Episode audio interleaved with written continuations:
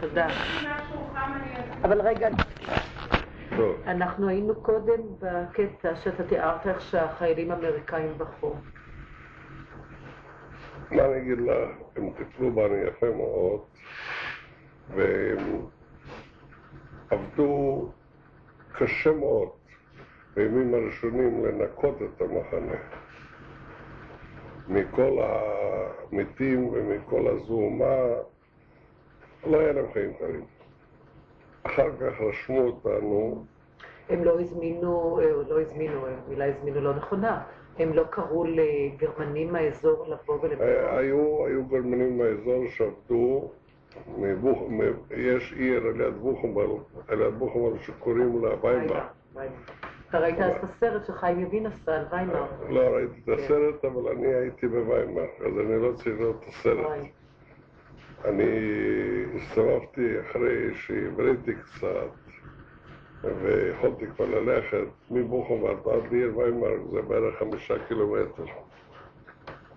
ולא פגשתי גרמני אחד בכל העיר ויימר, וניסיתי לדבר איתם, ניסיתי לשאול אותם, אף אחד לא ידע מה היה בבוכנוולד. כן, אז זה אז זה היה הסרט, אז זה היה הסרט. לא ידענו, לא ראינו, לא שמענו. אני ראיתי את הסרט בעצמי, אני צילמתי אותם, הייתי איתם, שאלתי אותם, דיברתי איתם, אף כלב לא ידע, למרות שאלפי גרמנים מעיר ויימר באו יום יום לבוכנוולד, והם התפרנסו בבוכנוולד, ומה לא הוציאו מבוכנוולד. אבל בתוך העיר לא מצאתי צדיק אחד בכל הסדום הזה שיגיד אני ראיתי בבוכנוולד, אני יודע מה שהיה בבוכנוולד, אף אחד לא ידע שום דבר. עברו בערך חודש וחצי, חודשיים מיום השחרור, החליטו, עשו רשימה, ש...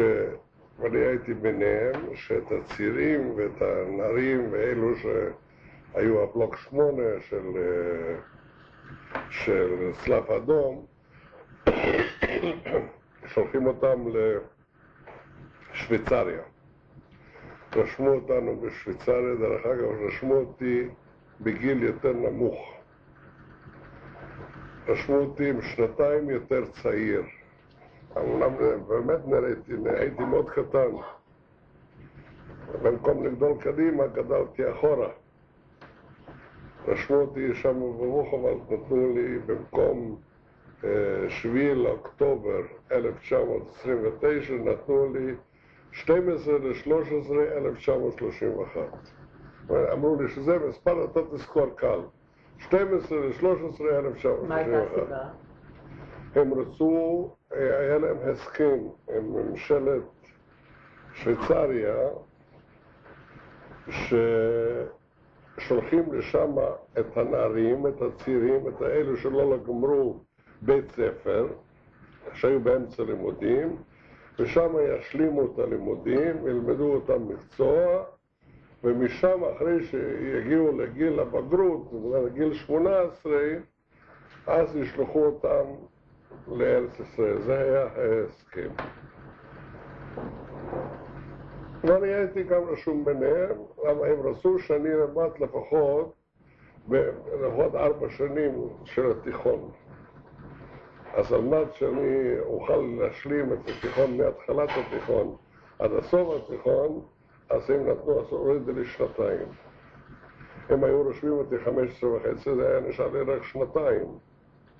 אבל ככה נשאר לי ללמוד תיכון שלם של ארבע שנים עד שאני אגיע לשוויצריה ועד שנת הלימודים. בקיצור, נתנו לי תאריך כזה שאני אוכל ללמוד, לגמור תיכון בשוויצריה. אבל עליהם חשב אחרת. זה היה רשום, זה היה הכל טוב ויפה, ובבוכוולד הביאו רשימות ממחנות אחרים שהשתחררו בצד הרוסי, והיו קירות שלמים של רשימות של אנשים. זה ישתחרר פה, וזה ישתחרר פה, וזה ישתחרר פה, ואנשים בצורה כזאת, אני דרך אגב... גילו את הקרובים שלהם. גילו את הקרובים שלהם. דרך אגב, בבוכנוולד פגשתי בחור, גם כן מהכפר שלנו, מריסקבר, הוא היום גר בבאר שבע, שהוא היה יחד עם אחי מיכאל, והוא אמר לי שאחי מיכאל נהרג בדרך בתוך השיירות, הוא גם יצא לשיירת המוות, אבל בכף אחר, בספורט אחר, והוא נהרג בסביבות 10 לינואר, 45, בערך. לא יכול להמשיך ללכת יותר, אז אומרים שמי שלא יכול ללכת, לקחו את, ה, את, ה, את המסכן הזה, זרקו אותו בתוך התעלה וירו בו כדור וגמרנו, וככה הוא נשאר שם. זה הטבע, או, או הזאבים, או החיות. בקיצור, בקיצור, ככה אמרו שאחי, הוא סיפר לי שאחי נהרג, נפטר בדרך בתוך הטרנספורט המוות. תוך כדי הרשימות, על אימו זה אני מוצא את אחותי שרה לנגסנר, לא היה לנגסנר עם אין הרבה, שהשתחררה בצד הרוסי, ואני ידעתי שאם אחותי השתחררה בצד הרוסי, היא נוסעת הביתה. ואז אני אמרתי שם לכל אלו שרשמו אותי, חבר'ה, תדעו לכם, אני לא נוסע לשוויצריה, אני לא נוסע ללמוד, אני הולך לך לחפש את אחותי, ואני אגיע לארץ ישראל בעזרת השם. המטרה הייתה להגיע הביתה, למצוא את אחותי ולהשיב אותה יחד איתי, לחזור כיוון גרמניה לארץ ישראל, פרי הרבה חוכמות. הגעתי הביתה אחרי שישה שבועות. איך הגעת הביתה? אחרי שישה שבועות של טלטולי רכבות.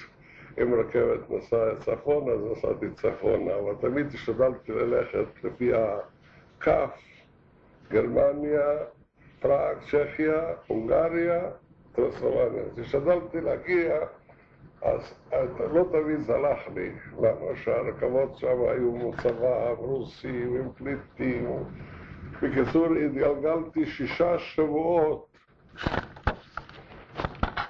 התגלגלתי שישה שבועות עם הרכבות והגעתי הביתה. הגעתי הביתה, בדרך קרה לי, לפני פראג, הרוסים עצרו את הרכבת, ובאמתלה מסוימת, שכביכול מחפשים נשק. הורידו אותנו מהרכבת, ושם אותנו באיזושהי חורשה ליד הרכבת שם, והם הלכו משאיות בצד שני של הרכבת, והריקו את הרכבת, לקחו את כל המזודות. השאירו אותנו ערומים בחוסר כל. היה לי, קיבלתי בגדים, והיה לי כבר איזה חמש חברות, ושקית אחת היה לי. חזרתי לרכבת, מצאתי את עצמי במכנסיים קצרים, חולצה עם שרוול קצר וסנדלים. זהו, בכובע, היה לי כובע. זהו מה שהיה לי. לא. עשו ככה בכל רחבי אירופה, הרוסים. כן, כן. אז בקיצור, השאירו אותנו בחוסר כל. לקחו, אחר כך מכרו את הבגדים האלו בשביל בקבוק וודקה, מכרו מזוודה שלמה של בגדים, אבל לא מצאתי אותם תמיד.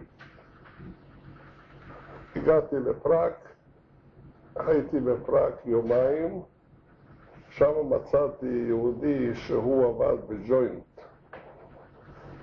אז בפראג קיבלתי ממנו אלף, אלף לי, אלף, אלף פרנקים של ספר פראג, אני לא יודע בדיוק מה שזה היה. הייתי בפראג בסך הכל יומיים, ישנתי בבית ספר אחת, על הרצפה, ואחרי פראג שמעתי, יש רכבת שנוסע לבודפסט, נוסעים לבודפסט.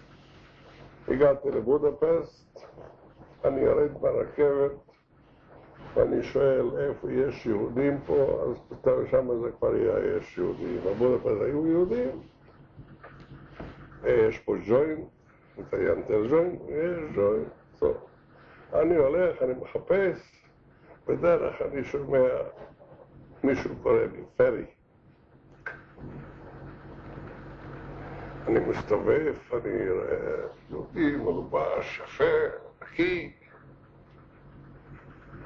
מאיפה אתה יודע שמי? אתה לא מכיר אותי? אמרתי לו, לא, אני לא מכיר אותך. מאיפה אני אכיר אותך? זאת אומרת, אתה היית בגלייביץ' שלוש? אמרתי לו, כן, אני הייתי בגלייביץ' שלוש. הוא אומר, "אתה- אני גם הייתי בגלייביץ' שלוש. אתה היית בבלוק 66 בגלייביץ' שלוש? אמרתי לו, כן, הייתי בבלוק 66 בגלייביץ' שלוש. אתה לא זוכר שאני שכבתי שלוש מיטות ממך? אמרתי לו, הוא אומר, אתה לא זוכר שנתת לי פעם חתיכת לחם?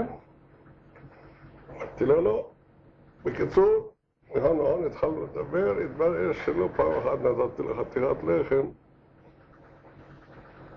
אז הוא אומר, מה אתה עושה? הוא אומר, גם אני יצאתי לטרנספורט, אבל אני נשארתי בבלחמר.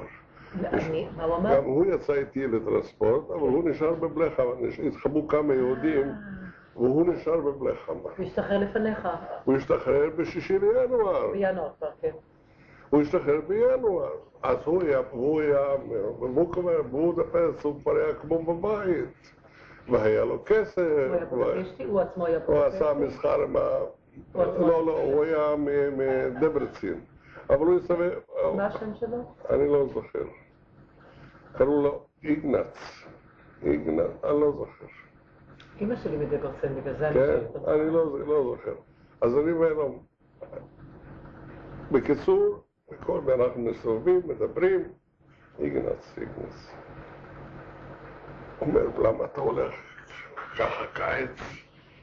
אז סיפרתי לו את הסיפור. אז הוא אומר, בוא, הוא לקח אותי אליו הביתה, היה לו חדר, והיה לו שתי חליפות, הוא נתן לי חליפה אחת קודם ללבוש. מדבר בקול שזה אחרת זה לא נקלט. הוא נתן לי חליפה, הוא נתן לי חולצה, הוא נתן לי מכנסיים. בקיצור, הלביש אותי קודם כל. אחר כך הלך איתי לג'וינט, בג'וינט קיבלנו 1,500 פגיה. זה אני זוכר כמו היום, אז זה כבר היה הרבה כסף. הסתובבתי איתו שבועיים בבודפסט. והוא אומר, אפרים, לאן שאתה הולך, תיקח אותי, אנחנו נהיה כמו אבא ואח ואח. אמרתי לו, תשמע, אני הולך עכשיו הביתה, אני הולך לחפש את אחותי, הוא קרא לי עוד כמה דברים. בקיצור, תודה רבה, שלום, אנחנו נוסעים לרדיה מארה. נוסעים ל... אה, הוא נסע איתך? לא, לא, אני. כן. נסעים לרדיה מארה, ורדיה מארה נסעתי לסיגט, ובסיגט לריסקבה זה 42 קילומטר, אז היה שם רכבת שעברה על יד, קראו לכפר הזה לרדנה, איך? לורדנה, לורדנה. והיה גם היהודים עם עגלות שהסתובבו ונוסעים. אני מסתובב בסיגט ואני רואה יהודי עם כיפה, רק מרחוק זיהיתי אותו כ- כיהודי. אז אני אומר לו, והיה לו סוסים ועגלה, הוא הביא שמן. אז אני אומר לו, לאן אתה נוסע? הוא אומר, אני נוסע לריסקבה. הוא אומר, מה יש לך בריסקבה? אני שואל אותו, מה יש לך בריסקבה? הוא אומר, יש לי אחיינית של, ה, של, של האח שלי, וקוראים לה שרה לנגסנר. לא צחוק. אז אני אומר לו, אתה יודע ששרה לנגסנר הזאת היא אחותי, היא חיה, היא בסדר. כן, מאה אחוז, יש שם קלחוז בבית. יש שם שבע, שמונה בנות, גרים אצלכם בבית, ואני נוסע עכשיו לשם, משם אני נוסע לבורשה. שם מי אני- אמר? הוא אמר. הוא. משם, אז אמרתי לה, אפשר לנסוע איתך הביתה? אז הוא שואל אותי, מי אתה? אז אני אומר, אני אח של שר. ומי זה? אתה לא הכרת אותו בכלל? ניגשתי אליו כאילו שניגשתי. אדם זה, ראיתי שיש לו סוס, סוסים ועגלה, הוא עשה כבר אז במסחר. הוא רצה להתחתן עם אחותי, ואחותי לא רצתה. תשמעי, חכי קצת. אני מחכה. לא, רק אני אומרת, אתה לא ידעת על הדוד הזה בכלל? לא ידעתי כלום. ואיפה הוא היה גר קודם? האחות של אבא כן, התחתנה עם אח שלו, כן. והם גרו ברומניה, בפיאטרינמץ, והם נשארו ברומניה, לא לקחו חלק הדרום זה- טרנסילבניה. והם לקחו, נשארו, הם עברו אה, כן. באזור- והם נשארו שם, והם לא הלכו לא לטרנסניסטרה, היה מסוכן, הם לקחו אותם לעבודה, אבל הם כן. נשארו בבית. כן. הוא היה בפרטיזנים, הוא היה ברוסיה, הוא היה חייל, אבל הוא היה חברמן, באמת הוא היה חברמן. והוא השתחרר והגיע הביתה והתחיל לעשות מסחר, שמן. מאזור בורשה הוא הביא שמן, מבורשה הוא לקח עץ והביא לסטומרי, שם חסר עץ. בקיצור, עשה עסקים. על העגלה הזאת שהוא היה לו, כשאני פגשתי בריסקו, היה לו שלושה חביות שמן של 280 ליטר כל אחת. זה הרבה כסף היה באזור שלנו. אנחנו נוסעים בדרך הביתה, כמובן מדברים, הוא מספר לי. בקיצור, כל מה שרציתי לדעת כבר ידעתי לפני שהגעתי הביתה. אנחנו הגעתי הביתה, כבר השמחה הייתה גדולה, אבל...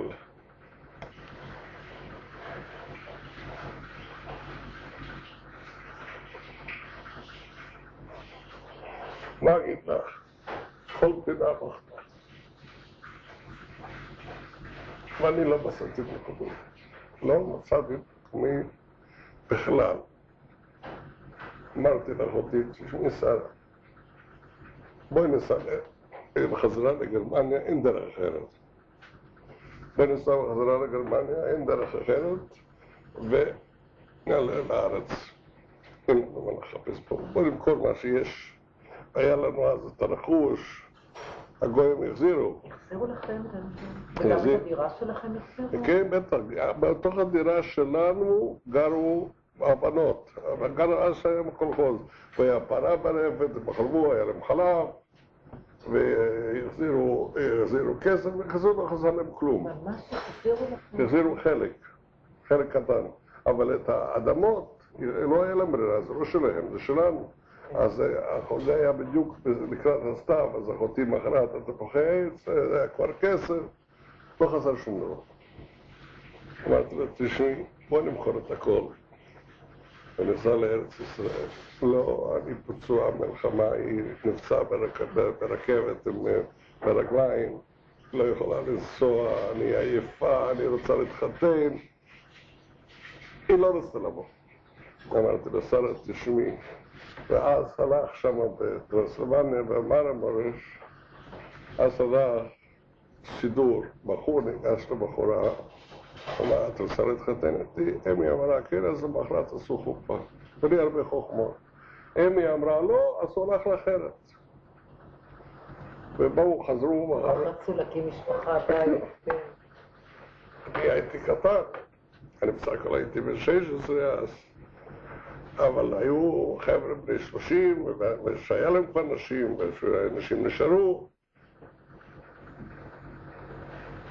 באו לפחות איזה עשרה בחורים, אני כל הזמן אמרתי לאחותי, לא, זה לא בשבילך. הגענו לידי הסכם, אני הגעתי עם אחותי לידי הסכם, שברגע שהיא מתחתנת, שבוע אחרי זה אני לא בבית. למה? אני לא מצאתי את מקומי, אמרתי, אני לא נשאר. בשום כסף. זה לא, בכל מקום, כל פינה בכתה לי. בקיצור, הגענו להסכם והגענו להסדר, שאם היא תתחתן, שבוע אחרי זה מותר לי לנסוע לארץ ישראל. ובאו בחורים ורצו בחורים טובים. ואני כל הזמן, או שאני גירשתי אותו או שהיא גירשה אותו, אבל אחד משנינו. והוא עם הגבלגולי הזה לא הצליח... רגע, הוא, ואני אמרתי לסורי, תשמעי. אמרתי אתה תשמעי. כן, אמרתי לסורי, זה לא יעזור לך, זה יהיה בלך.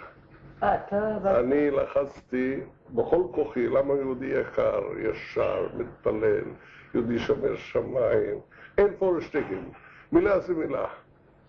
וידעתי שאחותי הייתה חולה ברגליים, סבלה, אז ידעתי שאם הוא יתחתן איתו, הוא ישמור אותה ככה. והוא באמת היה ככה, הוא נפטר לפני שלוש שנים, זכר לברכה. אם לא היא, אם לא הוא, היא הייתה מתה לפני עשר שנים, חמש עשרה שנים, היא עוד חיה, עד היום הזה, ברוך השם. איפה היא גרה? באשדוד. בקיצור, עד שהעסק נגמר, החליטו שמתחתנים. נסענו לדודה, לאח שלו, לפיאטרי נאמץ, שם היינו איזה חודשיים, וערב פסח בראש חודש, בראש חודש ניסן, 1946, אחותי התחתנה. שעה טובה ומוצלחת. אנחנו אחרי, לפני שבועיים לפני פסח, באנו הביתה, לבורשה, לבית שלו, היה לו בית, הוא היה מסודר. גמרנו את הפסח, למחרת הפסח אני אומר לגיסי, היה לי קצת כסף מהיבולים, היה לי כסף, לא חסר לי, היה לי כיס מלא כסף.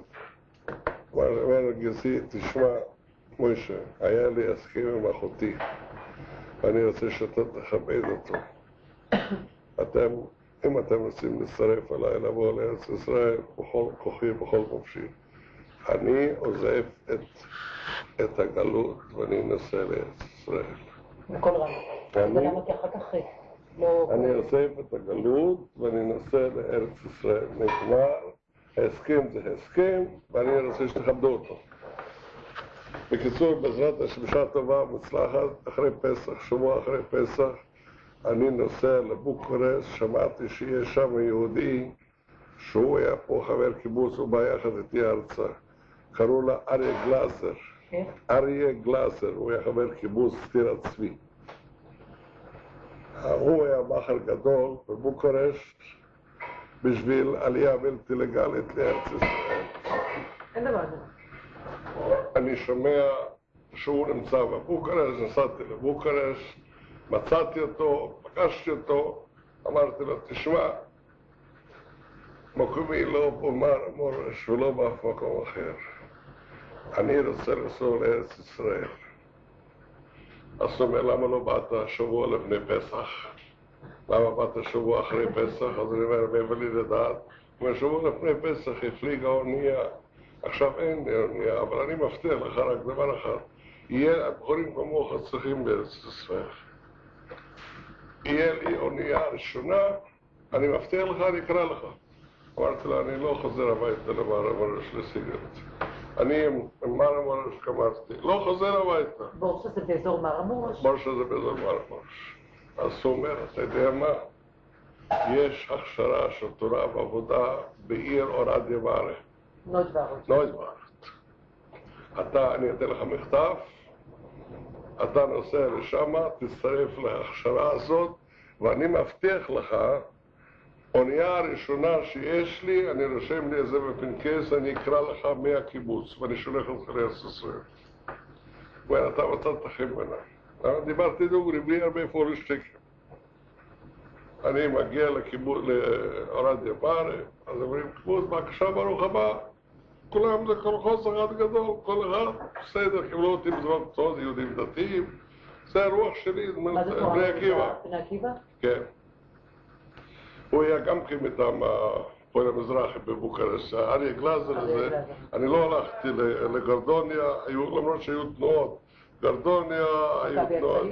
אני, אני הלכתי רק, חיפשתי את בני עקיבא, חיפשתי את השורשים. כן.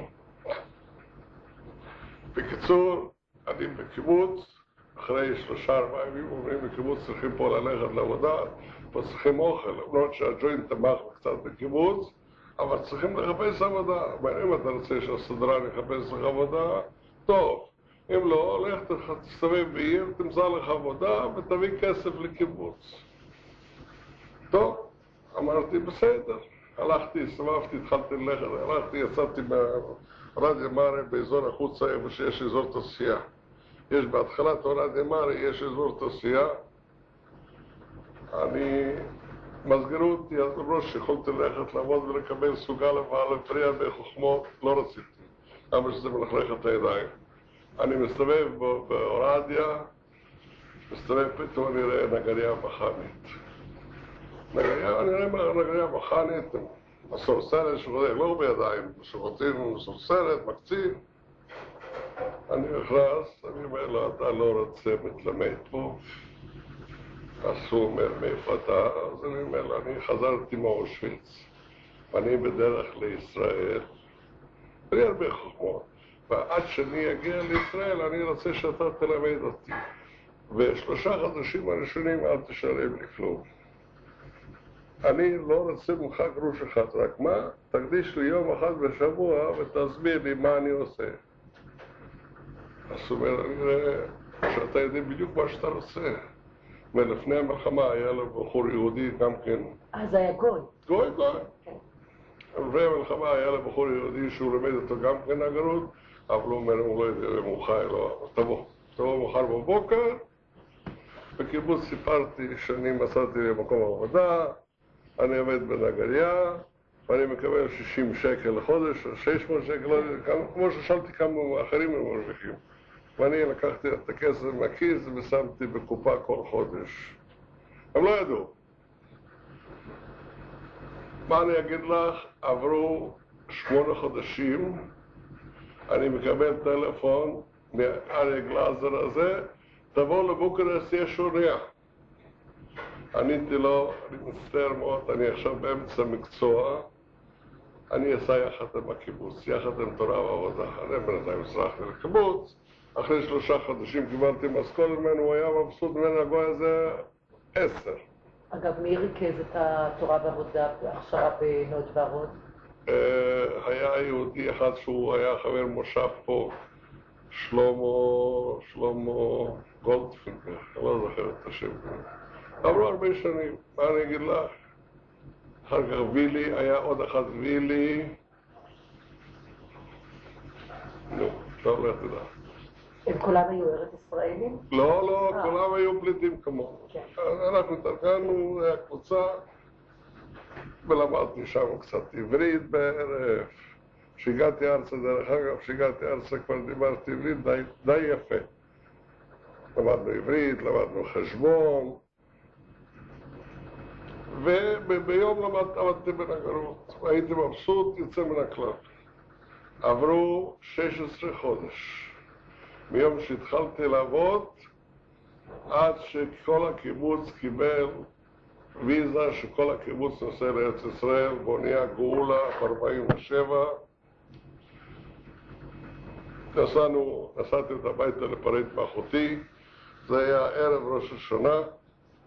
ביום כיפור היינו על הרכבת באדמות בולגריה, ושם עצמנו, עצרו את הרכבת והרכבת, עצרנו באמצע שדה, ישבנו והתפללנו שמה, בבולגריה, ובמוצאי יום כיפור נסענו עוד איזה שעה, שעה וחצי בערך עד לנמל, שם היה נמל סודי, ועלינו במוצאי יום כיפור, עלינו על הרכבת, על האונייה שקראו לה גאולה, במוצאי יום כיפור 1947, 47. זה בדיוק היה, רחל, זה בדיוק הלילה ש-11 היישובים נבנו בנגב. אה.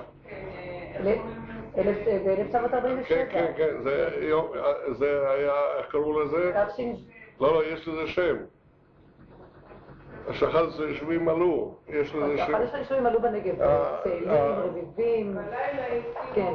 חומה ו- חומה ומגדל. לא, חומה ומגדל זה לא. כבר היה ב-38 בחניתה, בתל לא, לא, אבל היה להם איזשהו שם. אני לא זוכר, לא משנה. כן.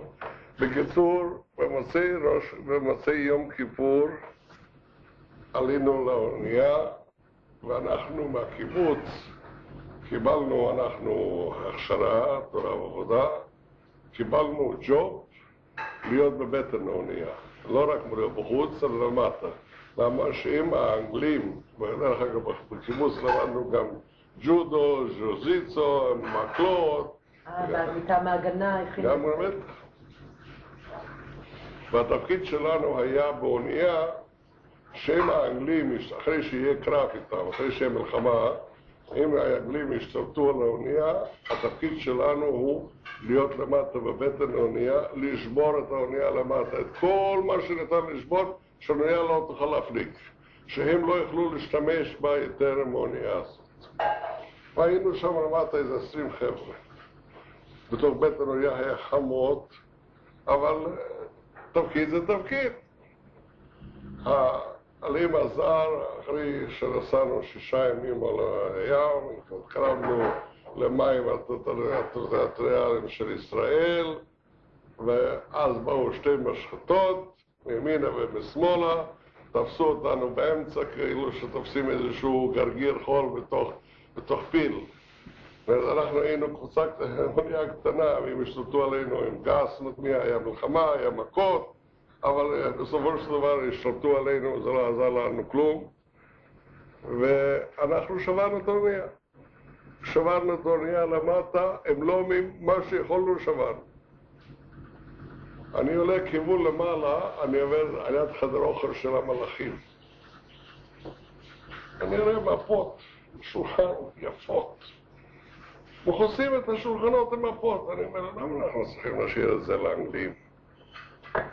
חיפשתי, הסתמכתי, מצאתי שק. מצאתי שק, לקחתי את המפות מהשולחן, דחפתי אותם בתוך השק. ניגשתי למרפאה, בדיוק על יד איזה שולחן, יש מרפאה. היה שם תרופות, תרופות פחדתי לקחת, ואני לקח תרופות שאני לא יודע, אבל ראיתי מתחומים, אמרתי מתחומים זה עובר לסוחר. סיגריות זה עובר לסוחר. בקיצור, מילאתי את השק עם התחומים, עם סיגריות למפות, ורשמתי את השם שלי. טוב, אנחנו מגיעים לקפריסין, אחרי שהעבירו אותנו לאונייה השנייה, מגיעים לקפריסין, הגלים שואלים, היו לוקחים את החבילות, לכל אחד היה, היה תרמיל גב כמו ששלח בערך, ואסור היה יותר מאשר שתיים וחצי קילו.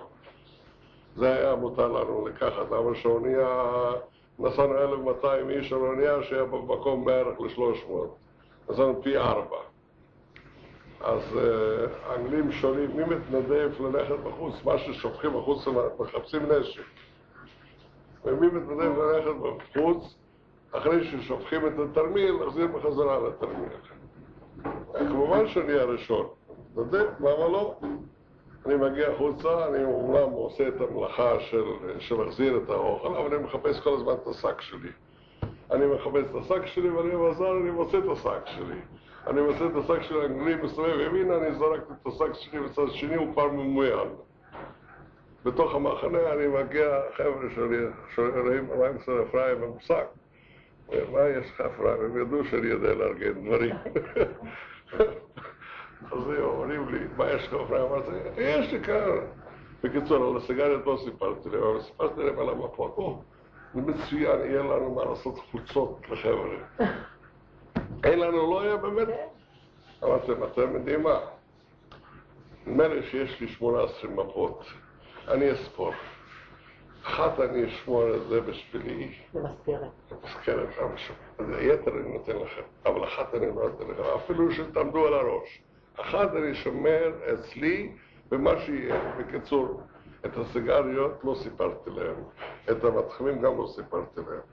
ואת המפות נתתי להם, גם אני קיבלתי חוצה, זה נכון. מה אני אגיד לך, עד היום הזה המפה הזאת עולה בליל סדר על השולחן. כמעט 49.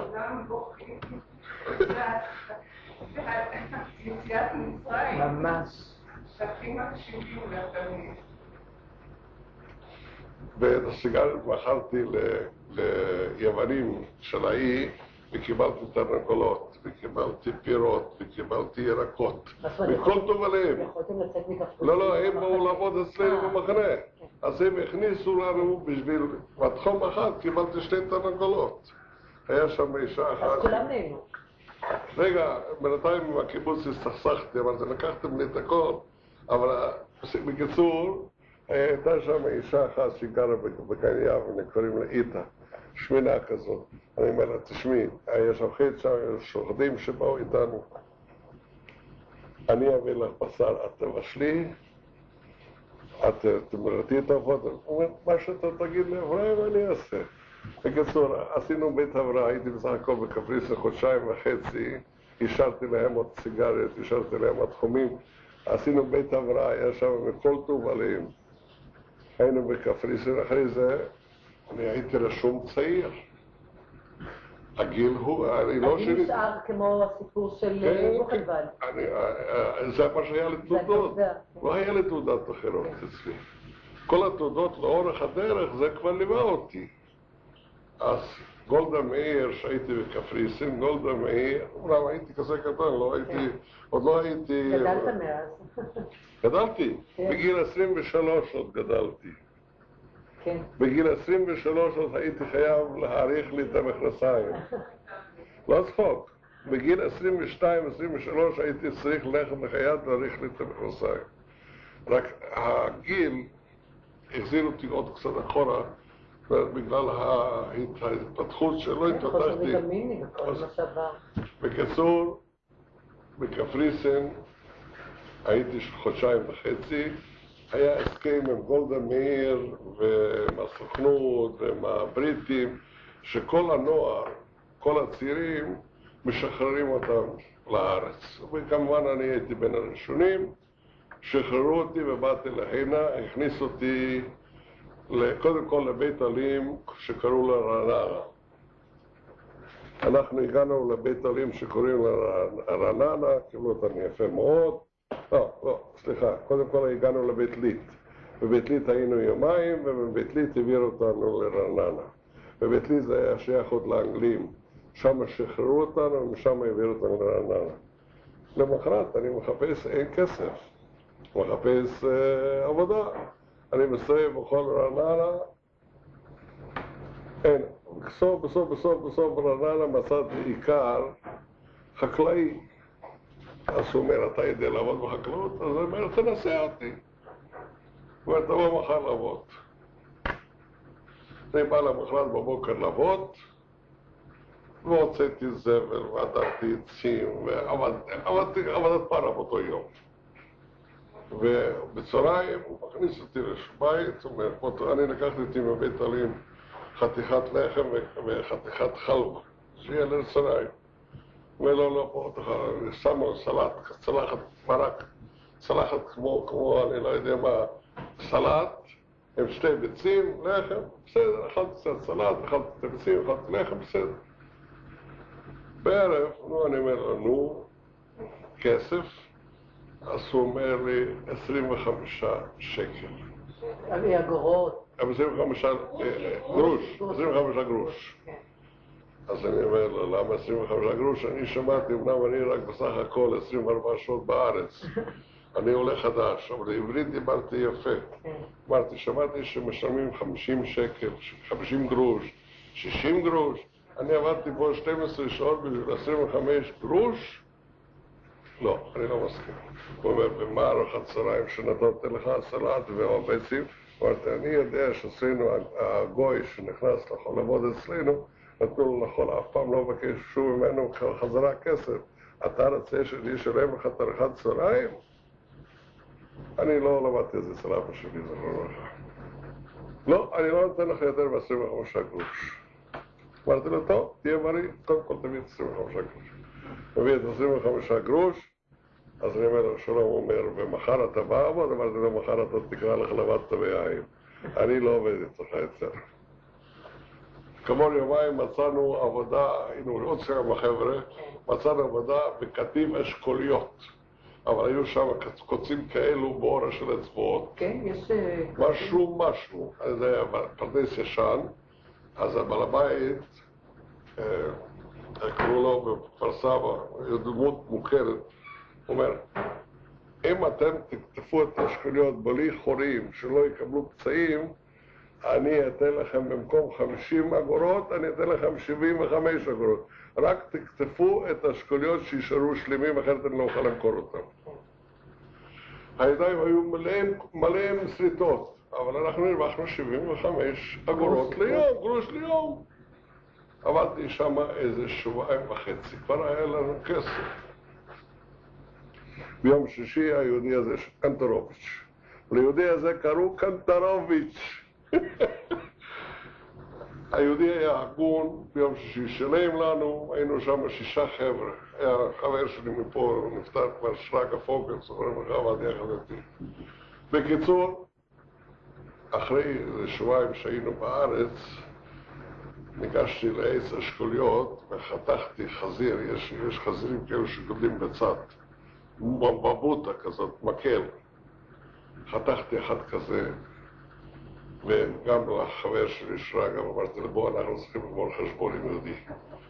אני הולך לשם, לזקן הזה שעבדתי ביום הראשון שהגעתי ארצה. כן. ואני אומר לו, אדוני, אתה חייב לי חצי, 50 אגורות. 25, 5 לא, לא. פיאסטר. 50, 25 אה, שקל, גרוש. אומר, מה פתאום אני חייב לך? אמרתי לו, תראה, אתה מכיר איזה... אמרתי לו, אני, את הפחים שלי עברתי כבר לבן ושחור ואדום וירוק. המקל הזה יעשה ממך קציצות. כזה חצוף תקבל. תקבל מכות שבחיים שלך לא קיבלת. אנחנו לא באנו להנה לארץ שרצו אותנו. באנו להנה לארץ לבנות ולהיבנות. אם לא תשלם בטוב, תקבל, תשלם ברע, אבל תקבל מכות. ואתה אחת, אנחנו שתיים. ואני מרים את המקל. היהודי הזה מכניס יד לכיס, מוציא את הכסף, אומר, ירבו כמוך הלוואי והיו מגיעים להנה מיליון. אמרתי, בשביל מה, בשביל מה הצלחת את כל ההצגה הזאת? רציתי לעשות אותך, אומר. אומר, אתה רוצה לבוא לעבוד? הוא אומר, מסעת חמלה. אמרתי לו, לא, לא, אצלך אנחנו לא עובדים. בקיצור, זה היה סיפור של 25 אגורות. זה נגמר הסיפור. אחרי שישה שבועות שהיינו בכפר סבא, הגיע המכתב הגואל שאנחנו מצטרפים במקווה ישראל לקבוצה שקוראים לה מחזור כ"ד, ילידי פולניה, ואנחנו ילידי טרנסלבניה, והולכים ללמוד למקווה ישראל שנתיים. קיבלתי את זה כמו שאדם מקבל ברכה מהשמיים, אני הייתי צמא לכל ידיעה. טוב, הגעתי למקווה, שאלו אותי מה אתה יודע לעשות, אמרתי אני נגש. הוא, יש לנו נגריה וחוסר לנו תמיד, אמרתי לו, לא, לא, לא, אני לא רוצה לעבוד בנגריה, אני רוצה לעבוד בחקלאות, אני רוצה להיות חקלאי. אני רוצה לעבוד ברפת, אני רוצה לעבוד בגבהנים, אני רוצה לעבוד בפרדס. אני לא באתי. אמרתי, "אבל אם יהיה לכם עבודה מיוחדת בנגריה, אני אלך לעבוד יום, יומיים. אבל בעיקר, עיקרון לא רוצה לעבוד בנגריה. סידרו אותי קודם ברפת, "נה- נהייתי הנאה גדולה מאוד. בקיצור, הייתי במקווה ישראל שנה. זאת לא שנה, מנובמבר עד אוקטובר 48. נובמבר 47. נובמבר 47, מ- ד- לא, סוף נובמבר 47, עד אוקטובר 48. אז הייתי שם בליל הכרזת... אה, בליל חזת אתה המדינה הייתי בקפריסין. אה, אז רגע, אז היית בנובמבר? לא.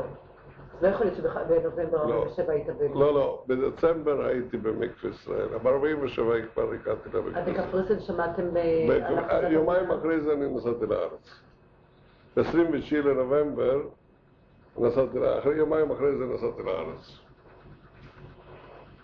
בקיצור, הייתי במקווה ישראל עד אוקטובר 48. אוקטובר 48 יצא חוק שלוקחים את כל החבר'ה שצריכים להתגייס, ואני הייתי אה, מצורף אה, עם, עם מחזור כ"ד, שהם היו יותר מבוגרים ממני, עם 13 ושנה, שנה בערך. וגם אני הצטרפתי והתגייסתי לצבא. התגייסנו לצבא, אותנו קודם במחנה 80, ואחר כך אחרי מחנה 80 עשו מאיתנו נחל, ואחר כך שלחו אותנו. דרך אגב, במקווה ישראל כל הזמן היינו פעילים בשמירה או ב... בפינוי, בפינוי פיצויים, השתתפתי בפינוי פיצויים של בזמן השיירות. בשיירות, והשתתפתי בהוצאת פצועים בפסח. של 48, שם שהלכו לחבוש את הפילבוקס. אה, של חולון. שלחו לתל גיבורים. כן. אז במקווה ישראל שם השתתפתי בהוצאות פצצים, הייתי פעיל בהגנה, והייתי בשמירה וזה. בקיצור, עד אוקטובר 48 הייתי במקווה ישראל. אחר כך גייסו אותנו לצבא, עברתי אימונים בפרדס חנה, עשו אותנו נחל הראשון, שלחו אותנו כתגבורת לקיבוץ יבנה, שלחו אותנו כתגבורת לקיבוץ יבנה, אז הצבא המצרי היה מול, מול איפה שאשדוד, תחנת הרכבת היום, של מול אשדוד, עד זה הלום. שם עד הלום. שם זה היה צבא מצרי, ואותנו שלחו לקיבוץ יבנה. הייתי בקיבוץ יבנה כמה? איזה ארבעה, חמישה חודשים. חבר'ה, אחר, כך עזבתי את הגרעין, אמרתי אני חוזר לצבא. העביר אותי, והייתי במחנה עמוס, על יד עפולה. אחר כך העביר אותי לבית דרס, מחנה בית דרס. ושם אני את אשתי, שתהיה בריאה, הכרתי בקיבוץ יבנה, היא הגיעה אז כמתנדבת, אבל לא הכרתי אותה ממך משהו מקרוב. במחנה בית דרס, אני הייתי כבר אז קרוב לשחרור. אה, רגע, אני דילגתי על דבר חשוב, חשוב, חשוב. תוך כדי השנתיים יצא חוק שכל אלו שהפסיקו את הלימודים יכולים לחזור ללמוד בחזרה, ואנחנו היינו בקריטריון הזה. אבל זו הייתה מלחמה, לא? לא, ב-49 החזירו את כל אלו שהפסיקו ללמוד, הפסיקו את שנת הלימודים שלהם, בשביל שיתגייסו, למרות שהייתה עוד מלחמה. חזרנו למקווה ישראל והיינו עוד תשע חודשים מלובשים בצבא, היינו עוד מלובשים בבגדי צבא, קיבלנו סיגריות מהצבא והמשכנו ללמוד עוד תשע חודשים ובצורה כזאת גמרנו את מחזור הלימודים. בצורה כזאת גמרנו שנת, את ה... תחסו בנו את החומר שחסר ובצורה כזאת גמרנו את מקווה ישראל בכבוד עם שנתיים כמו ש... וזה, לי זה נתן המון, אני הייתי יושב עד 12 אחת בלילה ולומד ולא רק שאני מספר סיפורים, מאוד הייתי צמא לדעת. בקיצור, חסר לי. חסר לי מאוד את הצמאון הזה לדעת. ואחרי מקווה ישראל הלכנו ליבנה, וב-1950 השתחררתי. כשהשתחררתי מהצבא, אה, כן, כשהייתי בבית דרס, אז יצא, היה פיגוע. היינו שבע ימים, סגרו לנו את המחנה, אין נכנס ואין בא.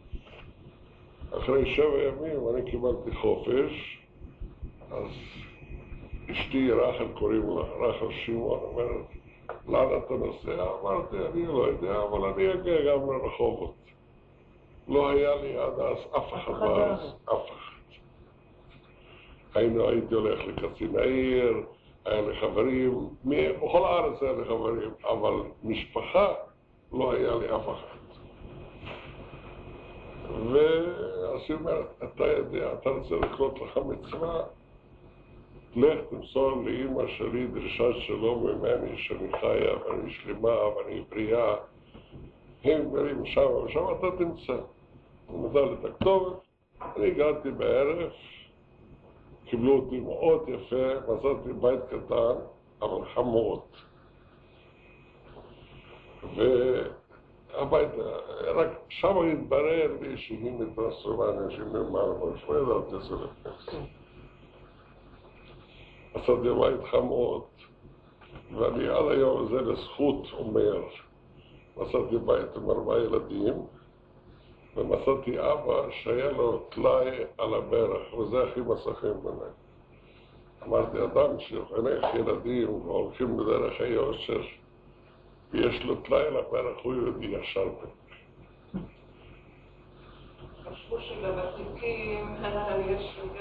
זה מה ש- זה מה שמצא חן בעיניי. אבל מה, אני הייתי עוד, עוד טירון, עוד לא היה לי כלום, הייתי אה, פליט, בלי משפחה, לא היה לי כלום. אחרי איזה שבועיים, חודש אחרי זה אני השתחררתי מהצבא,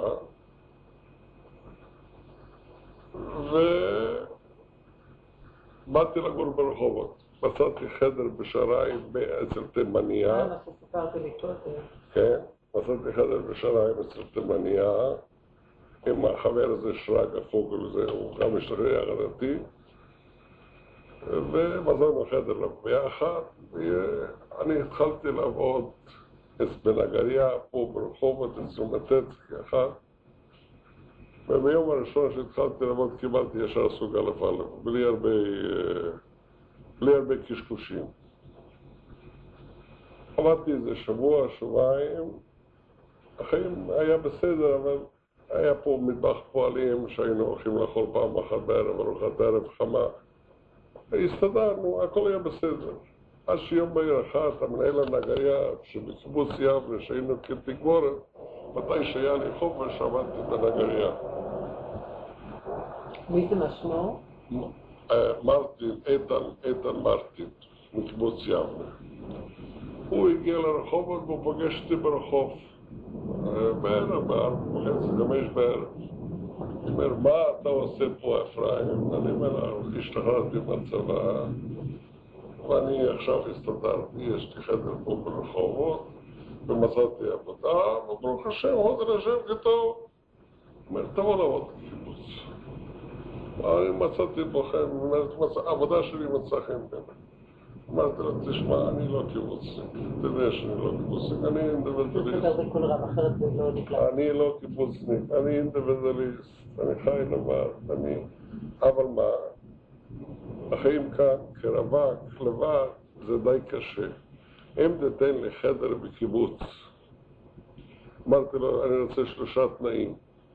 אם תיתן לי חדר בקיבוץ ויחפשו לי את הבגדים, ואוכל בקיבוץ וגם משכורת, אני אעבור לקיבוץ.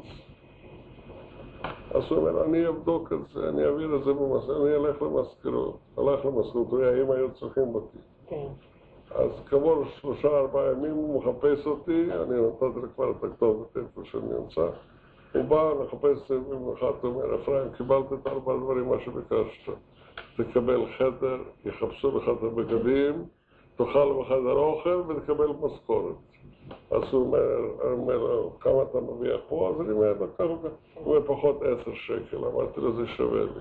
פחות עשר לירות. לא, לא, שקל זה היה. לא היה שקל אז, לא, מה פתאום? לא זוכר. לירות. פחות עשר שקל, או עשרה אחוז, משהו כזה. אמרתי, אתה יודע מה זה שווה לי? את האוכל, ואת הבגדים, ואת הדיור, זה שווה לי. אני מסכים. באתי פה, אומר, למה אתה עוזב? אני לא, אבל לא רוצה לתת לו ללכת. אמרתי לא, לא. תראי, אני עד יום שישי אני עובד אצלך, ביום שישי, ביום ראשון אני הולך לקיבוץ לעבוד. וכך היה, השארתי את החבר הזה שלי לבד בחדר פה, שילמתי לו עוד חודש ימים שכר דירה. שכר דירה, שהוא, עד שימצא למישהו אחר, ואני הלכתי לקיבוץ. הלכתי לקיבוץ, ובקיבוץ חייתי מ-50 עד 53.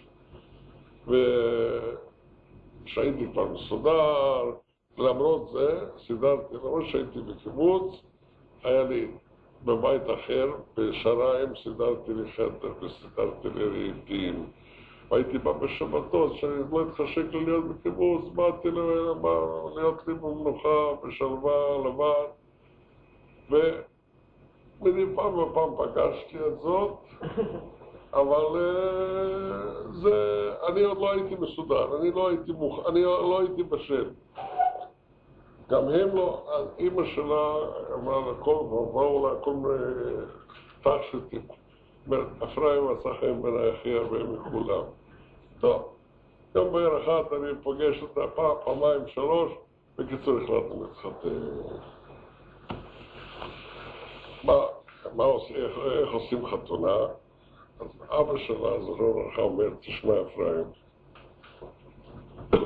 בבית הזה שאנחנו בנינו, אז עשינו חדר במיוחד במטבחון. אני למעלה שמה... את יכולה לשמוע, כדאי לך. מה? לא, אל תשמעי. למה זה לשבחך? אני אומר לאבא שלה, זוכר לברכה, אני את החדר הזה ואת המקלח, המטבחון וזה בניתי במיוחד בשביל רחם.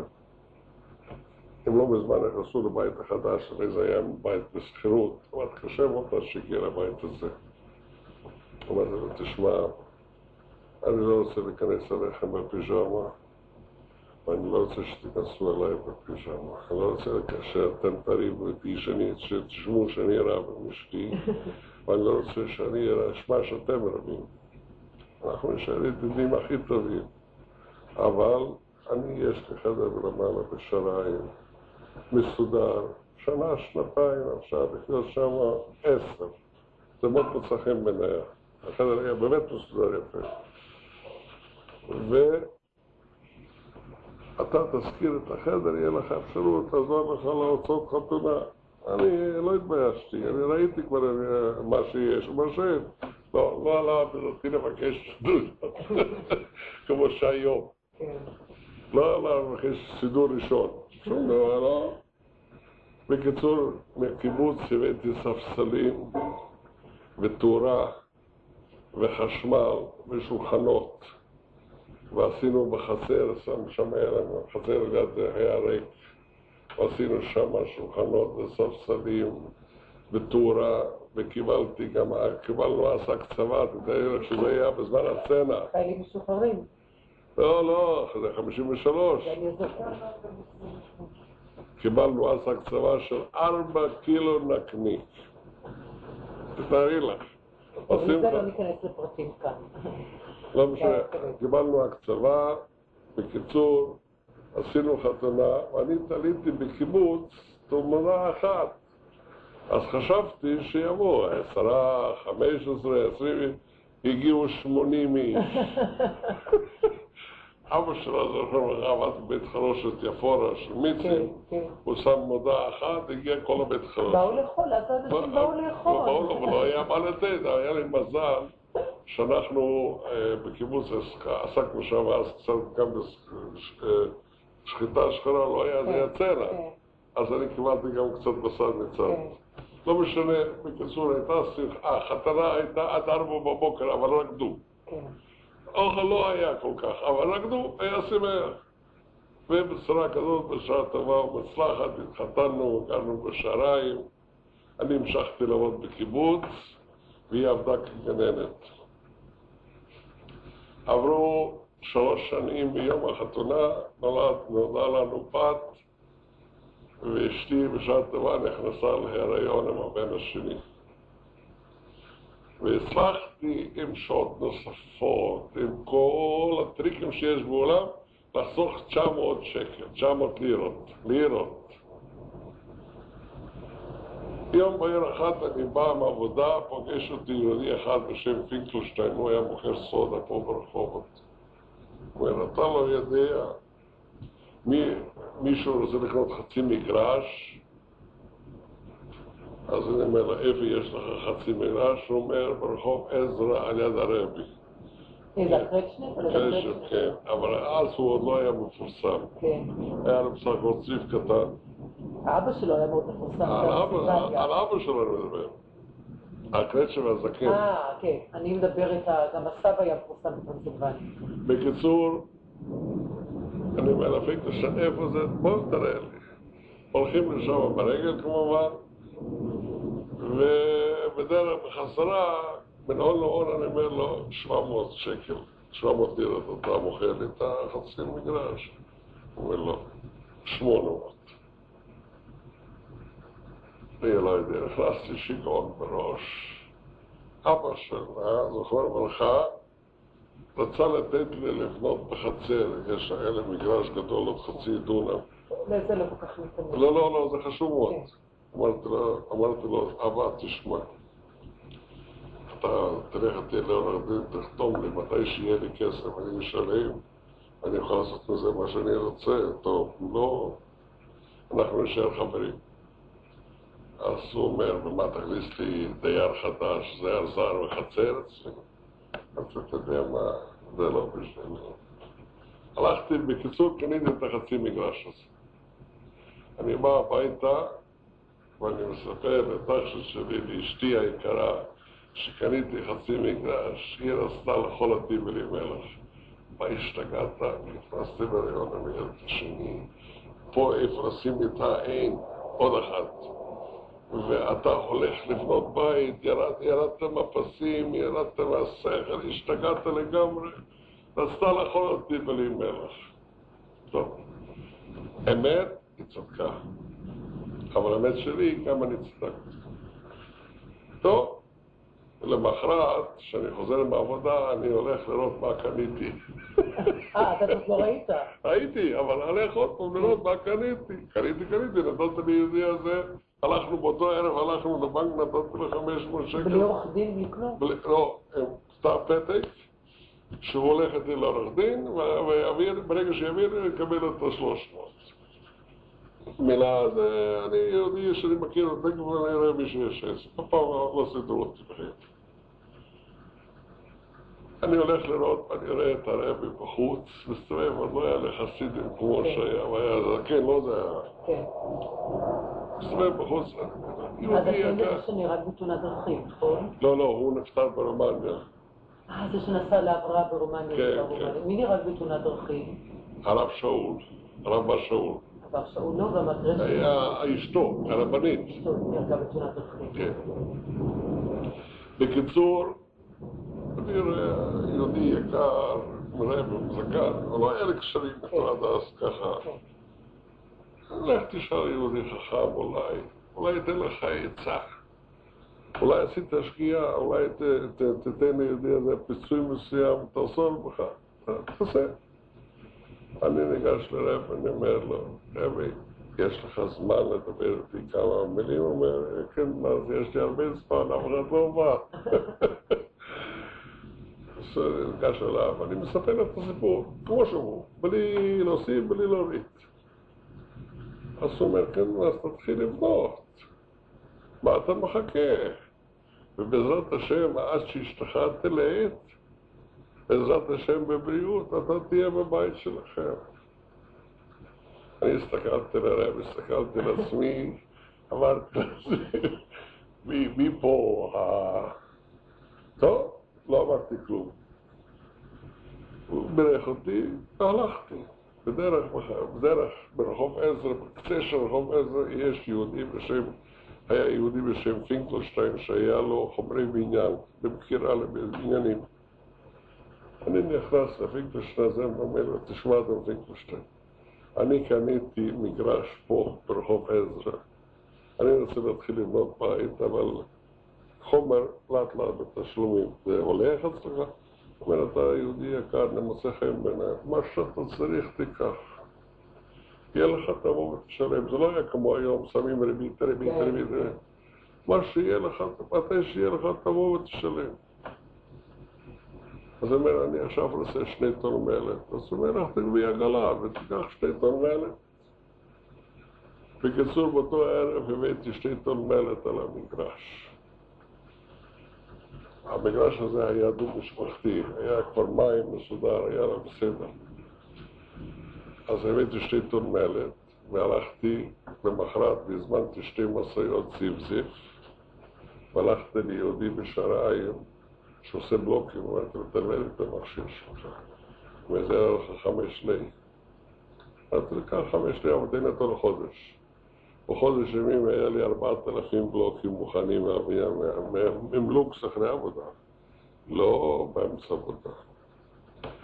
אספר בקיצור, שבועיים לפני שאשתי ילדה את הבן שלנו, שיהיה בעריית 120, אנחנו היינו בבית.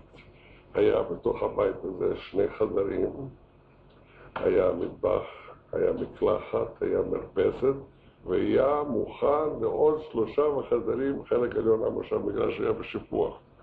קיבלתי גם קנס 100 שק, 100 לירות מעיריית רחובות שבניתי בלי רישיון, לא חיכיתי לרישיונות. ישר הלכתי למהנדס, הוא עשה לי שרטוט והתחלתי לעבוד, בלי הרבה חוכמות. עד שלא חיכיתי עד שיהיו לי רישיונות. בגלל זה שבניתי בלי רישיונות עוד היה לי 100 לירות קנס. אבל זה הכל נגמר. עליהם עזר, זה היה ב-56. אני שנתיים בבית, כבר גמר את החובות. דרך אגב, באותו זמן של בניית הבית הייתי מקבל עבודות פרטיות בערב, ונשאר גם בקיבוץ יומיים אחרי עבודה, וממשיך לעבוד עד 12-1 בלילה, וב-6 בבוקר מתייצב לעבודה אחרת. בקיצור, עבדתי 16-18 שעות ביום. חוץ משבתות. בשבת, בליל שבת, שהייתי יושב על יד אשתי, כבר קצת ברק, הייתי נרדם, היה זה כבר באמצע. אבל אני נותן את הכוח, ופניתי אותו, ופניתי בית, ב-58 נכנס ג'וק, עוזבים לאשדוד. בונים את אשדוד, אני וקיבוץ יבנה ממשיך לעבוד בנגרות, והולכים לאשדוד.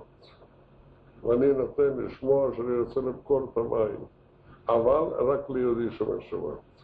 אני לא אכניס מעל הרב, זה בדיוק מה היה מעל הרב, אני לא אכניס יהודי שומר שבת, מחלל שבת, על, על ליד הרבי שם, בשום פנים לא אופן. לא עבר איזה כמה ימים, הרבי קורא לי, אומר, אתה עוד רוצה למכור את הבית, אפרים? אני אומר לו, כן, אני רוצה למכור את הבית. בקיצור, מכרתי את הבית, הרבי מוביל את הקליינט, ותוך אה, אחד שתיים התפשרנו, מכרתי את הבית, אבל הוא אומר לי, אני רוצה את הבית תוך חודש, אחרת אני לא יכול לקנות אותו. לה, אתה יודע מה, אני אמצא את הפתרון, אתה תראה שאני אמצא את הפתרון. אני לא מבטיח לך במאה אחוז, אבל 99 אחוז זה יהיה בסדר. אני בא לספר להורים שמכר את הבית, השתקעת, ירדת לו, נסו להרוג אותי. טוב, עשית, עשית. אני בינתיים קיבלתי עבודה באשדוד להיות מזכיר המפד"ל לקליטת עלייה. אז הגיעה ב-58 העלייה ממרוקו, מהרי אטלס, שלא ידעו עוד בדיוק איך, איך אוכלים את הארץ הזאת ואיך לא שותים אותה. בקיצור, הייתי מדריך חברתי, לא רק מזכיר של המפד"ל, אלא הייתי עובד הסוציאלי, והייתי הקברן, והייתי הפלפרית, מה אני אגיד לך? דיברת איתם? חלק בידיים, חלק בלושן קודש, אל תשאלי. אבל הבנו את השני. עד היום הזה יש לי עשרות משפחות מרוקאיות באשדוד שמוכנות להוריד את החולצה בשביל אפרים סלנו. אפרים סלנו, תדעי לך. סלנו? סלנו. אפרים סלנו. מי יכול להגיד לניסנר? לא, לא, אפרים סלנו, כך קראו לי. בקיצור, הייתי באשדוד מ-58 עד 62 וחצי, הייתי עסקן ציבורי ארבע וחצי שנים. הייתי מזכיר מפד"ל, הייתי ממלא מקום ראש העירייה, הייתי עובד סוציאלי, הייתי אה, אה, עוזר, עוזר לסדר את הקבורה, עוזר לסדר את חבר'ה קדישא, עוזר לסדר את חופות הקדושים. מה אני, מה אני לא הייתי? אה, הייתי בין אלו שדאג לבית כנסת הראשון באשדוד, לבית עלמין באשדוד, יש לי משהו באשדוד, לא... ב-62 ראיתי שהפוליטיקה וכל זה, זה מלוכלך, זה לא בכך. לי יש אצבעות טובות, על מקצוע מה אתה מחפש את כל השטויות האלו. ואז הכרתי גם את עובד בן עמי. מנתניה. מנתניה, הוא היה, הוא אחראי, הוא ראש, ראש, ראש הראשון של היזמים של אשדוד. כן. הוא, הוא יזם את אשדוד. אז הכרתי אותו היה לי איתו לא, לא פעם ויכוחים לטובת העיר, לטובת ההתפתחות, לכבישים, בקיצור, מכל הכיוונים, אבל הכרנו בסופו בני אדם, לא, לא נכנס אחד לשני עם כסח, עם סכינים, כמו שהיום עושים את כל הטריקים בעולם. אני גמרתי ב-62, חצי בערך, גמרתי, ואני יכול להעיד על עצמי שלא היה לי 500 שקל בכיס. לא מגרשים, ולא כסף, ולא שום דבר, אבל היה לי, היה לי את המילה שלי, והיה לי את הכבוד שלי, והיה לי את האישיות שלי, זה היה לי כן.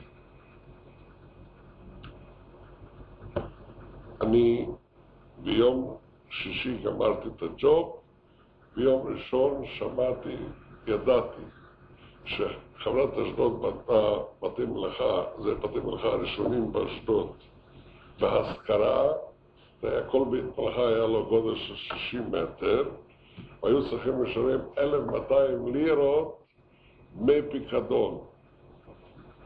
1,200 לירות. אז אני אומר, אני נסעתי לחברת אשדוד, וכמו שאני פותח את ה... את הדלת, בן עמי יוצא מהשירותים. אה, שלום אפרים, מה שלומך? שמעתי, אומר, שמעתי שעזבת את הפוליטיקה, עזבת את, ה, את העירייה. אמרתי, כן, ברוך השם, התפטרנו מזה, עכשיו אנחנו הולכים לעשות, הוא אומר, מה אתה רוצה לג'וב פה במשרד?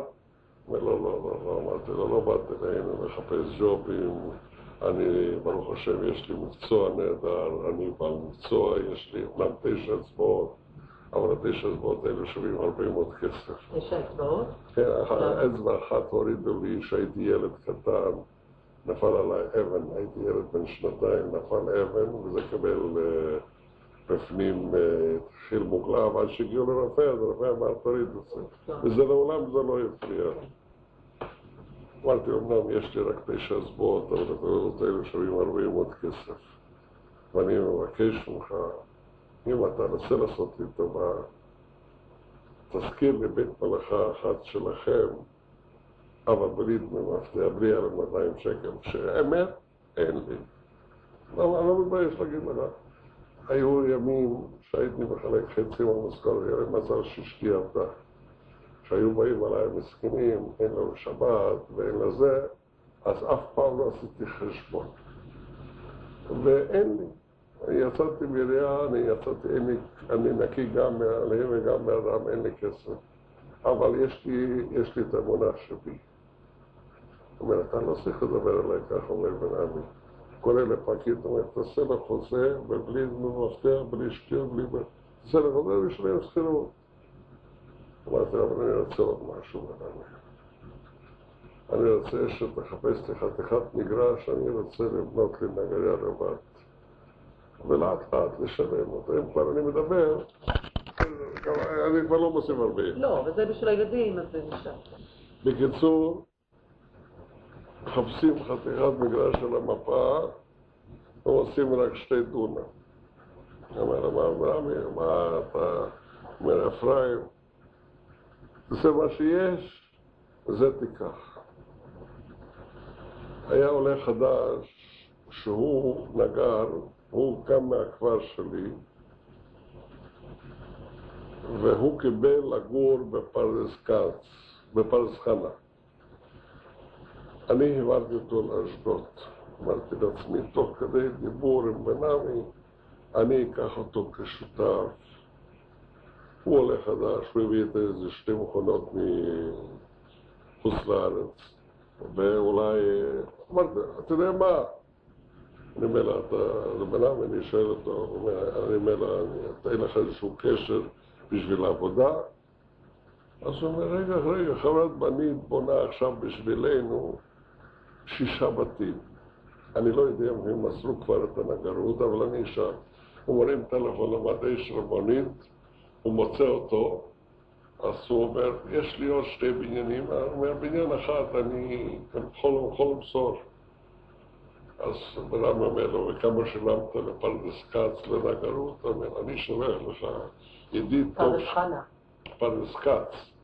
הנגריה הייתה בפרדס כץ. אה, את זה לפני. פרדס חנה היו העולה החדש הזה.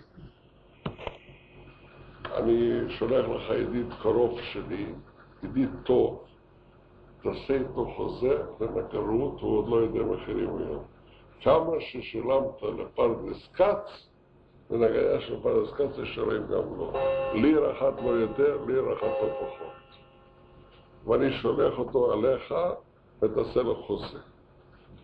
בקיצור, חזרתי באותו יום מתל אביב עם עבודה של 29 אלף לירות עם שני מגרשים, לא דונם אחד, רק שתיים, עם בית מלאכה קטן של 60 מטר. אני בא לספר את זה, הוא אומר, בסדר, מה שאתה אומר, מסכים, מסכים. בקיצור, התחלנו לעבוד, ודרך אגב, אני רץ, רץ, השתתפתי, הייתי בחטיבת גבעתי, והייתי בסיירת, והשתתפתי במלחמת 56, בתור, בתור uh, סמל קרבי בסיירת קרבית, וכל הזמן עשיתי מילואים, זאת אומרת, לא הלך לי כל כך קל כמו שזה נראה מלמעלה. אשתך גם אמרה שנפצעת. רגע. בקיצור, התחלתי ב-62, באמצע 62 התחלנו לבנות את הגרייה, ותוך ארבע, תוך 65, תוך שנתיים וחצי, שילמנו את השני דונם קרקע ויצאנו החוצה מהמבנה של חברת הזאת, החזרנו אותו ועשינו מבנה של 250 מטר ולא היה חובות, אבל עבדנו מאוד. עבדנו יום ולילה, כמו שאומרים, עבדנו מאוד. גם ההוא, גם את ההוא נתנתי, גם אותי, והייתי עוד מכונות. בקיצור, גם השם היה טוב, הכל היה בסדר. ב-65 עליהם עוזר והנגריה נשרפת. היה לנו ביטוח, אבל היא נשרפת. היה יהודי באשדוד שקראו לו קוטלר, קבלן גדול, יהודי נחמד מאוד, הוא נפטר. אז הוא אומר לי, ביום השרפה, הוא אומר בערב, אני רוצה לדבר איתך במשרד. אני בא בערב למשרד שלו, אז הוא אומר לי, אומר לפקידה שלו, תעשי לו 15 אלף לירות, חמש להיום, חמש לעוד חודש, חמש לעוד חודשיים. אז אני אומר לו, קוטלר, אתה השתגעת? ירדת מהפסים? אם אני אגמור את ה... היה לי באמצע בניין שלו. אם אני אגמור את העבודה שלו, כאמור, פיקס, אתה, אני, אתה חייב לי בערך שש עד שבע אלף לירות. מה אתה פתאום אתה עולה לתת לי חמש עשרה אלף לירות? מה אני... אני רוצה שמחר בבוקר תתחיל לבנות את הנגריה מחדש, אתה כבר תשלם את הכסף. אני יודע מי שיש לי עסק ואני יודע מי אני נותן. אמרתי לעצמי, אדם נותן כסף, הוא צודק, צריכים לבנות, צריך לעשות עצור באמצע. אני בא לשותף שלי ואני אומר לו, תסתכל. ואני רוצה לבנות, אם, אם כבר עשינו נגריה, נעשה 500 מטר.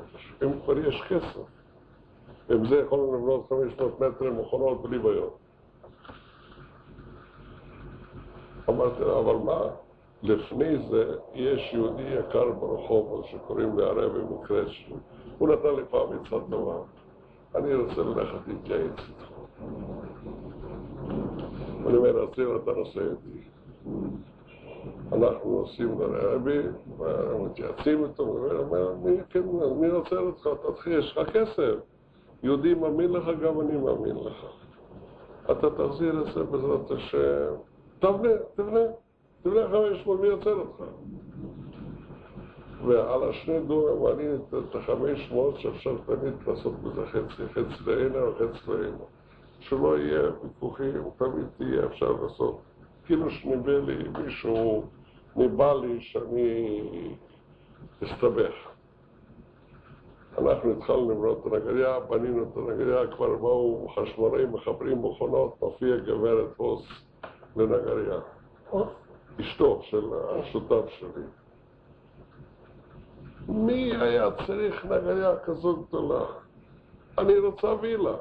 מה, אתה השתגעת? אמרתי לו, גברת, את בסך הכל שנתיים וחצי פה בארץ. אני כבר אכלתי פה בארץ גם חם וגם קר.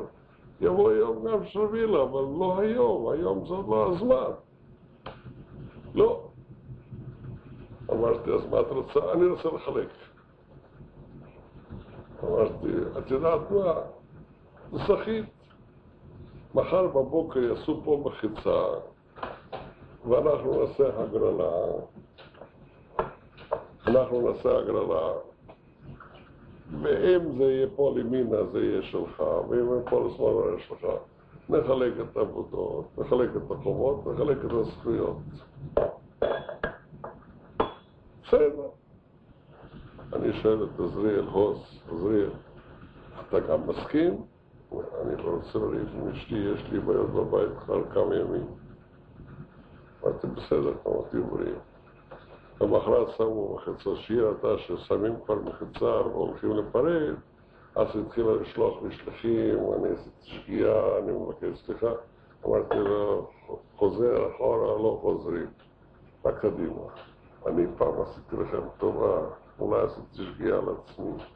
לא הצטרכתי לא אותך ולא שותף ולא אף אחד, אבל כנראה שזה כתוב בשמיים, הגיע הזמן להיפרד, עד היום. אני ועזר, עשינו מחיצה, נפרדנו, ואת יודעת, אני גמרתי, עבדתי עוד שנה שלמה בשביל לשלם, לגמור את העבודות, והוא קיבל את הרווחים. הוא יצא שהוא קיבל חצי נגריה, חצי מכונות, עם עוד שבעת אלפים לירות. ואני עוד עבדתי שנה שלמה רק בשביל שלום בית. לגמור ושלא יבואו עניינים הלב עזר ב-66 במלחמת ששת הימים, אני בסיירת, כמובן תמיד בקו הראשון, ואני הולך לצבא ואני נפצע קשה מאוד במלחמה, תוך כדי המלחמה. באיזה מקום? עם כיבוש של הריש. נפצעתי בשתי רגליים, קשה מאוד, והיה סכנה שאפילו שיורידו אותם. תתארי לך אם נחזור טיפה אחורה, פעם אחת השותפה, השותפה שלי פגשה את אשתי והיא הלכה לטייל עם בעלה ולאשתי היה ילדים קטנים ואני מסתובב בתל אביב, רץ לקבלנים, רץ לכסף, לעשות חשבונות אז היא אומרת לאשתי, איפה אפרים? אז היא אומרת, אפרים עוד בעבודה, הוא מתרוצץ אז הוא אומר, לא, יש לו אוטו, הוא עושה חיים משוגעים, הוא בטח ממלא כמו שצריך, כך היא ענתה לי, אמרה לי אשתי. זה מאוד חרה לי, אבל שתקתי. תתארי לך, חס וחלילה, אני נפסדתי. והוא היה צריך להישאר לעבוד בנגריה, והוא היה צריך לפרנס אותי. אני, אחרי שנפסדתי, הרווחתי יותר כסף מפי שתיים בעבודה ממנו. לא משנה. אבל זה ה... הכל בידי שמיים, הקדוש ברוך הוא מנהל את העסקים שלו, היה צריך לפרט, הוא לא היה צריך להיות שותף, אני הייתי צריך לפצע. כמה זמן שכבת בבית חולים? או, זה סיפור ארוך. שכבתי קודם כל ארבע וחצי חודש רצוף, ואני זכיתי במכרזים בבית החולים. בא אלוף, הלסקוף, בא לבקר בבית חולים ושאל אותי מה חוסר לך. אמרתי, אני צריך טלפון פה עם אסימונים. הוא אומר, בשביל מה אתה צריך טלפון? אמרתי לי, יש לי נגריה, יש לי פועלים. אם יהיה לי טלפון, אז הם גם יעבדו ויהיה לי גם, יהיה גם פרנסה לאשתי. נתנו הוראה וקיבלתי טלפון צמוד על יד המיטה. היה לי טלפון, היה לי אסימונים. ואני זכיתי במכרזים בתוך בית החולים, שכבתי ברגליים למעלה, תלוי וכך עשיתי מכרזים. לא משנה. בקיצור, שכבתי בבית חולים בקפלן ארבע וחצי חודש, יצאתי החוצה על כיסא גלגלים. לא יכול, אין, אין על מה לדרוך. הלכתי למשרד הביטחון, אמרתי, תחפשו לי דרך לתקן את הרגליים. אמר לי הרופא, המנתח בקפלן, זכרו היה יהודי יקר מאוד, דוקטור הנזל. הוא טיפל בי כמו אבא מטפל בבן, אבל הוא לא ידע יותר. יש גבול, אולי תשבי פה. לא, לא, זה בסדר, יש לי אוויר מאיפה. הוא טיפל בי כמו אבא מטפל בבן. אז הוא אומר, כרגע אי אפשר לעשות שום דבר. אומר, הדבר אחד אני עשיתי, שבאת בחזית, לא חתכתי את הרגליים. זה מה שהשתדלתי לשמור, אבל כרגע אין מה לעשות. הלכתי למשרד הביטחון, אמרתי להם, תשמעו רבותיי, לי יש נגריה ויש לי פועלים, ואני לא מתכנן להישאר על כיסא גלגלי. זה לא יעזור לאף אחד. אני מתכונן ללכת לחזור לעבודה. אני מבקש שתשלחו אותי לאן שאפשר לשלוח ולתקן את הרגליים. ואני אשלח אותך קודם כל לעבודה רפואית לתל השומר. תל השומר, נשמע מה הם יגידו. שולחים אותי כל שבוע, וזה מהר. שלחו אותי לתל השומר, שם היה פרופסור ספירו, ופרופסור כן. חכי, אני מגיע לפרופסור. קלנר גם היה שם, דוקטור קלנר טיפל בחברה. קלנר, חסל בוגר, פרופסור ספירו, בקיצור, כל הגוורדיה. איזה שישה או שבע רופאים מסתובבים סביבי, היה גם מסתובבים... העובד הסוציאלי הזה על כיסא גלגלים, הכרת אותו? לא, לא, רגע. מסתובבים סביבי, מודדים לי את הרגליים, מצלמים את הרגליים, מדברים לטינית, מדברים אנגלית. אני אומר לו, רופאים, פרופסורים, אתם מדברים על הרגליים שלי, דברו עברית. אני רוצה להבין. אנחנו נספר לך בסוף את האמת בסוף, אבל אנחנו, יש מונחים שאי אפשר להגיד בעברית. טוב? אחרי איזה ארבע שעות של עינויים, ממש עינו אותי שם, צילמו אותי ולקחו אותי, הרגו אותי שם. אומרים לי, תשמע, היה רגל שמאל, אין שום דרך אחרת, אנחנו חייבים להרכיב לך פרוטזה. והם מרימים לי בדיוק מעל הקרסול למעלה. ברגל ימין אנחנו ננסה לתקן לך, אבל הרבה לא מבטיחים לך. ואם אתה מסכים, תבוא ביום ראשון לאשפוז, תחתום על הטפסים המתאימים, וזה יהיה הטיפול שלך. אמרתי תודה רבה. אם הייתם פותחים את הרגליים שבאתם מהחזית, פרפר, כרגע יש לי עוד זמן. אני ממילא יושב על כיסא גלגלים, מה יש לי להפסיד? תודה רבה, לא מסכים. לא מסכים. אני בא הביתה, שואלת אותי אשתי רחל, ומה אמרו לך? אמרתי, שטויות. לא רציתי לספר לה, אבל לא יכולתי לשכב בשקט. זה רתח בי. הרמתי טלפון לבן עמי לנתניה, זכרונו לברכה. הוא עשה לפני, הוא, דרך אגב, הוא בא לבקר אותי כמה פעמים, היה אחד אילת, זכרונו לברכה, גם נפטר. היד ימין שלו, הוא ממש, הוא יום אחד אמר לי, אפרים, אתה צריך כמה עשרות אלפי שקלים, אמרתי, מה יש? אתה כמו הבן שלי, אני הכרתי אותך, אין בעיות.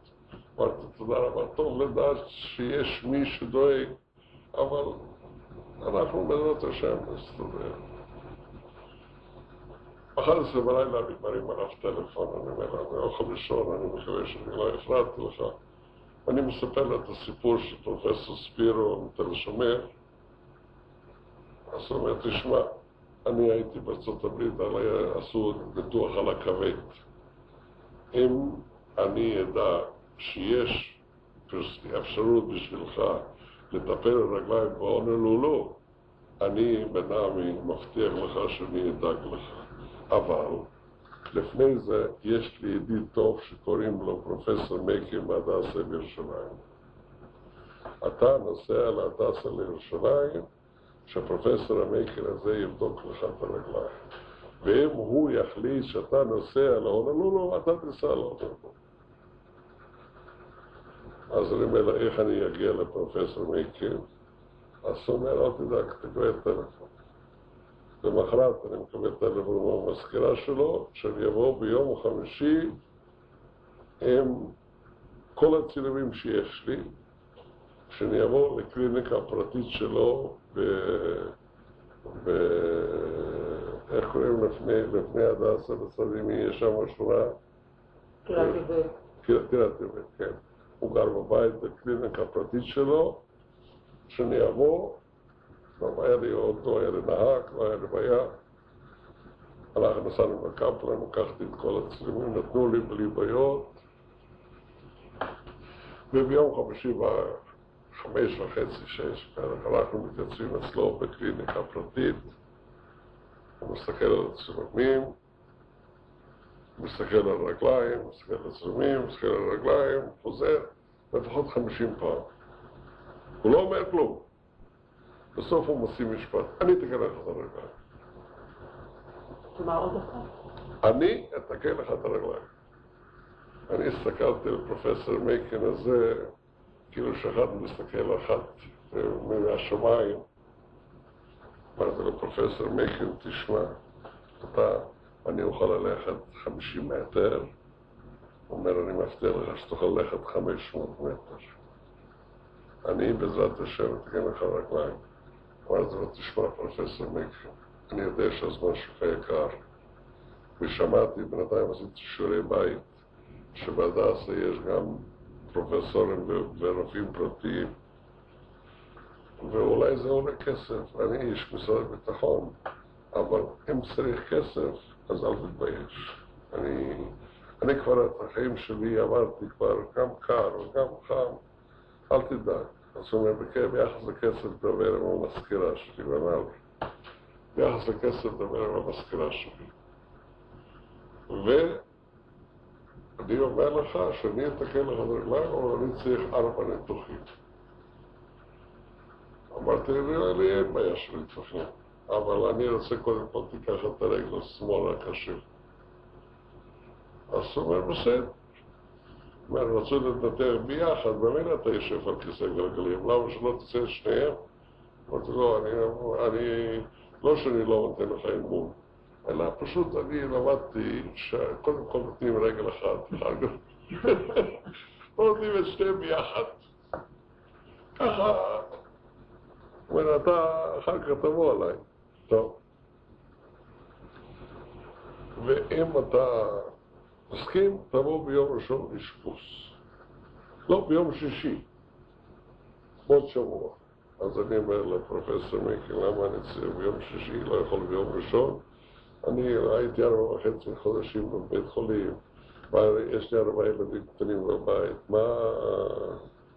זה שבת, לא, אני אומר, תראה, אם אתה תבוא ביום שישי, אני אעשה לך את כל ההכנות וכל הטיפולים, ואז אני ביום ראשון יכול לנתח אותך. ביום שני. אם לא, אז אני רק ביום שלישי, ביום שלישי יהיה לך איזה ניתוח, בקיצור זה מסובך.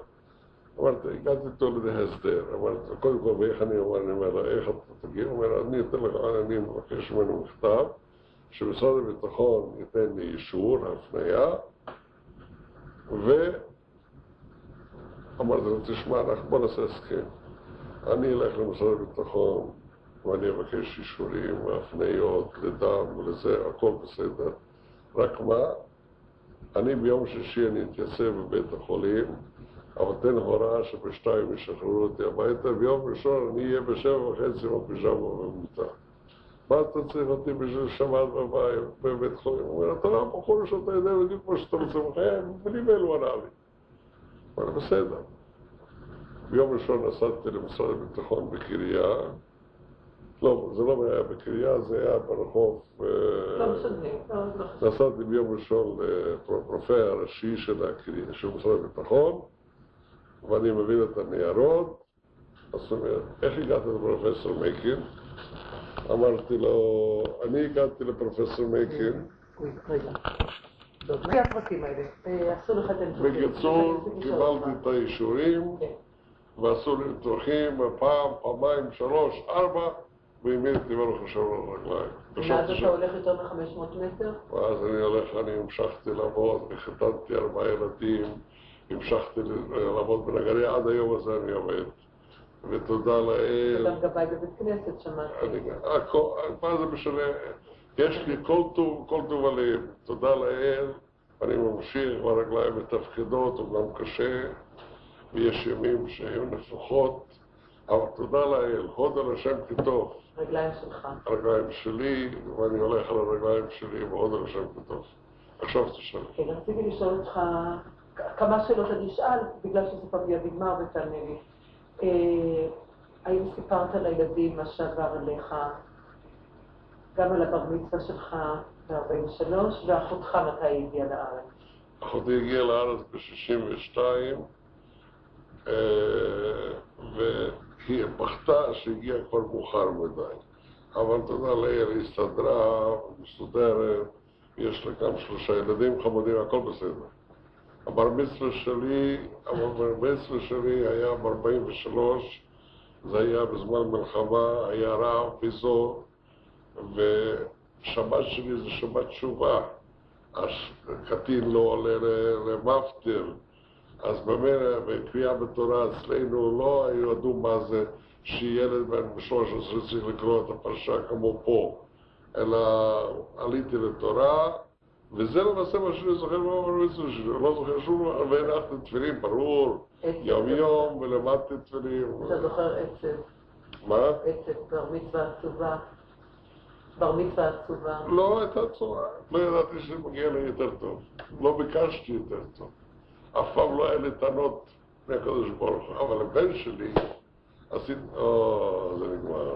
יש לי עוד קלטת. רגע אחד, אולי יש לי כאן עוד אחד? רגע, יש לי עוד אה, קלטת. לא, אני הבאתי עוד אחד כאן.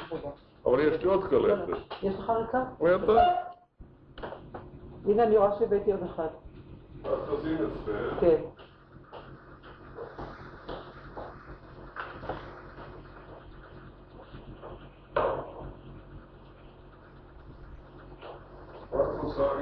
כן, יופי, בסדר. אז רק רגע.